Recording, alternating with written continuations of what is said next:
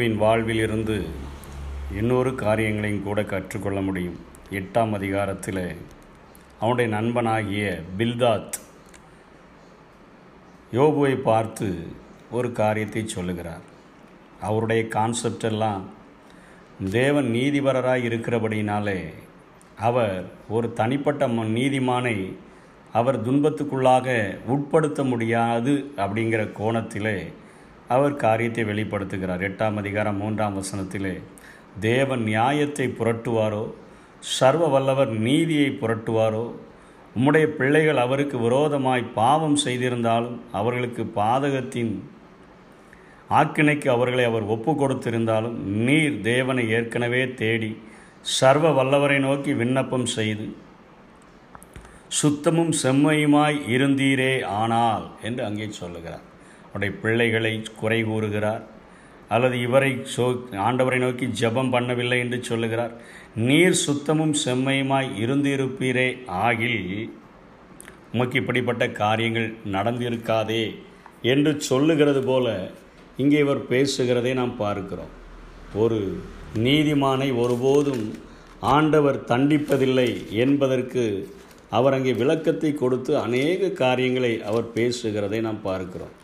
யோபுவே நொந்து போய் இருக்கிற அந்த நேரத்தில் அவர் இப்படிப்பட்ட காரியத்தை சொல்லுகிறதை நாம் வேதத்தினுடைய அடிப்படையான காரியம் இயேசுவினுடைய வாழ்விலிருந்து இந்த காரியங்களுக்கு விடையை கண்டுபிடித்து விடலாம். இயேசு இந்த பூமியிலே வந்தபொழுது அநேக அற்புதங்களை செய்கிறவராக அவர் சுற்றி தெரிந்த போதிலும் அவருடைய வாழ்வின் முடிவிலே முப்பத்தி மூன்றரை வருடங்கள் ஆன பின்பு அவர் கல்வாரி சிலுவைக்கு ஒப்பு கொடுக்கப்படும் பொழுது இத்தையா இத்தனையான பரியாசங்களை அவர் மேற்கொண்டதை நாம் பார்க்க முடியும். ஆனால் அதற்கு பின்புதான் ஆண்டவர் மகா பெரிய ஆசீர்வாதங்களை கொடுக்கிறார். அநேகம் பிள்ளைகளை மகிமையில் கொண்டு வந்து சேர்க்கையில் ரட்சிப்பின் அதிபதியை உபத்திரவங்களினாலே பூரணப்படுத்துகிறது. அவருக்கு ஏற்றதாய் இருந்தது என்று அங்கே சொல்லுகிறார். ஆனால் மத்திய இருபத்தி ஏழாம் அதிகாரம் இருபத்தேழாம் வசனத்திலிருந்தே போர் சேவகர்கள் அவரை பரியாசம் பண்ணுகிறார்கள். அவர் ஒரு பாவமும் அறியாத அவர். பாவமே என்ன என்று தெரியாத அந்த இயேசு கிறிஸ்துவை. சாத்தான் வரும்பொழுது இயேசு சொல்லுகிறார் உலகத்தின் அதிபதி வருகிறான். என்னிடத்தில் அவனுக்கு ஒன்றுமில்லை என்று சொல்லுகிறார். என்னிடத்தில் ஒரு மண்ணாசை எதுவுமே இல்லை. பாவம் என்று எதுவுமே இல்லை. இத்தனை பரிசுத்தமாய் வாழ்ந்த என் இயேசு. இங்கே போர் சேவகர்களால் மிகவும் பரிகாசப்படுத்தப்படுகிறதை பார்க்கிறோம்.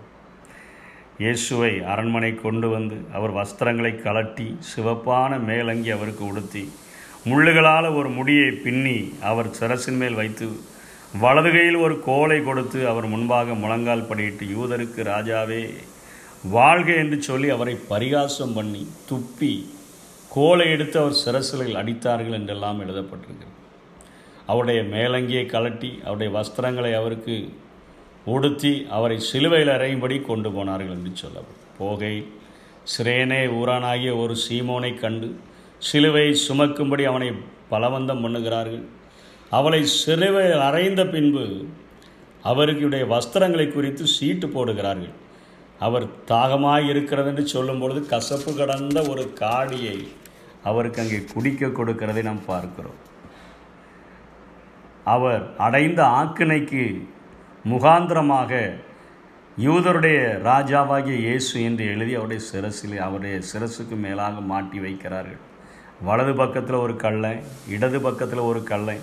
இவர்களுக்கு சமமாக இயேசுவை அங்கே மாற்றுகிறதை பார்க்கிறோம். பாவமே அறியாத பரிசுத்தர். இப்பொழுது யோபனுடைய வாழ்விலும் அவர் எந்த தவறையும் செய்யவில்லை என்பதையே நாம் பார்க்க முடியும். ஒரு காரியமும் செய்யாத அவருடைய பிள்ளைகளை அவரை குற்றப்படுத்தி நீர் தேவ நீதிபரர் நீர் இப்படிப்பட்ட காரியங்களை செய்திருக்கிறதுனால தண்டிக்கப்படுகிறீர் என்று பில்தாத் பேசுகிறான்.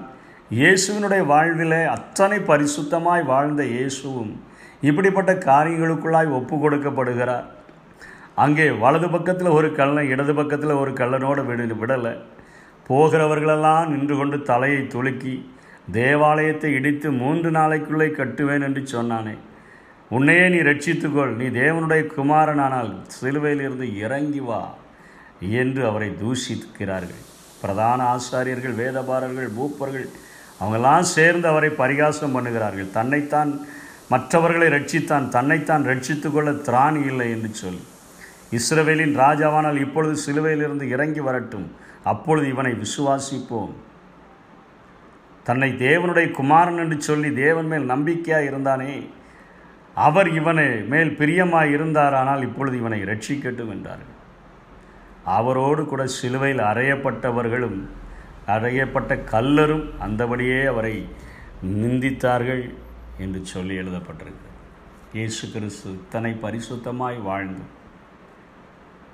அவர் அங்கே போர் சேவகர்களால் வழிப்போக்கர்களால் அங்கே நிற்கிற பரிசெயர் சதுசெயர்களால் கூடைய கல் அறையப்பட்ட கல்லர்களால் அவர் நொறுக்கப்படுகிறதை நாம் பார்க்கிறோம்.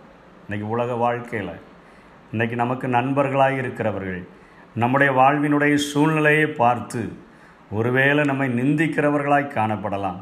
நம்மை பாவி என்று சொல்லி நம்மை குற்றம் சுமத்துகிறவர்களாகவும் காணப்படலாம். என் நிமித்தம் உங்களை நிந்தித்து உங்களை துன்பப்படுத்தி பலவித தீமையான மொழிகளையும் உங்கள் பேரில் பொய்யாய் சொல்லுவார்களானால் பாக்கியவான்களாய் இருப்பீர்கள். சந்தோஷப்பட்டு களி கூறுங்கள். பரலோகத்தில் உங்கள் பலன் மிகுதியாக இருக்கும். உங்களுக்கு மின் முன்னிருந்த தீர்க்கதரிசிகளையும் அப்படியே துன்பப்படுத்தினார்களே என்று இயேசு தன்னுடைய மல பிரசங்கத்திலேயே சொல்லி கொடுக்கிறதை பார்க்கிறோம். இந்த உலகத்தில் வருகிற ஆசீர்வாதங்களை வைத்து இந்த உலகத்தில் நாம் பெற்றிருக்கிற மகிமையான வாழ்க்கையை வைத்து நாம் பாவி பரிசுத்தவான் என்று தீர்த்து விட முடியாது. என் தேவன் ஒருவரே உள்ளிந்திரியங்களை ஆராய்கிற ஒருவரே என் வாழ்வின் எல்லா பகுதிகளை அறிந்திருக்க முடியும் என்கிற அந்த ஒரு மகா பெரிய நோக்கத்தோடு கூட உலக மனிதர்களின் வார்த்தைகளுக்கு காதை அடைத்து கொண்டவர்களாக மேகம் போன்ற இத்தனை திரளான சாட்சிகள் நம்மை சூழ்ந்து நிற்க பாரமான யாவற்றையும் நம்மை நெருங்கி நிற்கிற பாவத்தையும் தள்ளிவிட்டு விசுவாசத்தை துவக்குகிறவரும் முடிக்கிறவருமாகிய இயேசுவை நோக்கி நமக்கு நியமித்திருக்கிற ஓட்டத்தில் நாம் பொறுமையோடு ஓடுவோம். அந்த வாடாத மகிமையுள்ள கிரீடத்தை பெறும்படியாக கர்த்தர்தாமை இப்படிப்பட்ட வாய்ப்புகளை தந்து நம்மை ஆசீர்வதிப்பாராக. ஆமை கோதுமை மணி போல் மடிந்திடுவே உமக்காய் தினமும் பலன் கொடுப்பே. அவமானம் நிந்தை சிலுவைதனை அவமானம் நிந்தை சிலுவைதனை அனுதின உமக்காய் சுமக்கின்றேன். அனுதின உமக்காய் சுமக்கின்றேன். உமக்காகத்தானே ஐயா நான் உயிர் வாழ்கிறேன் ஐயா. இந்த உடலும் உள்ளமெல்லாம் அன்பர் உமக்காகத்தானே ஐயா.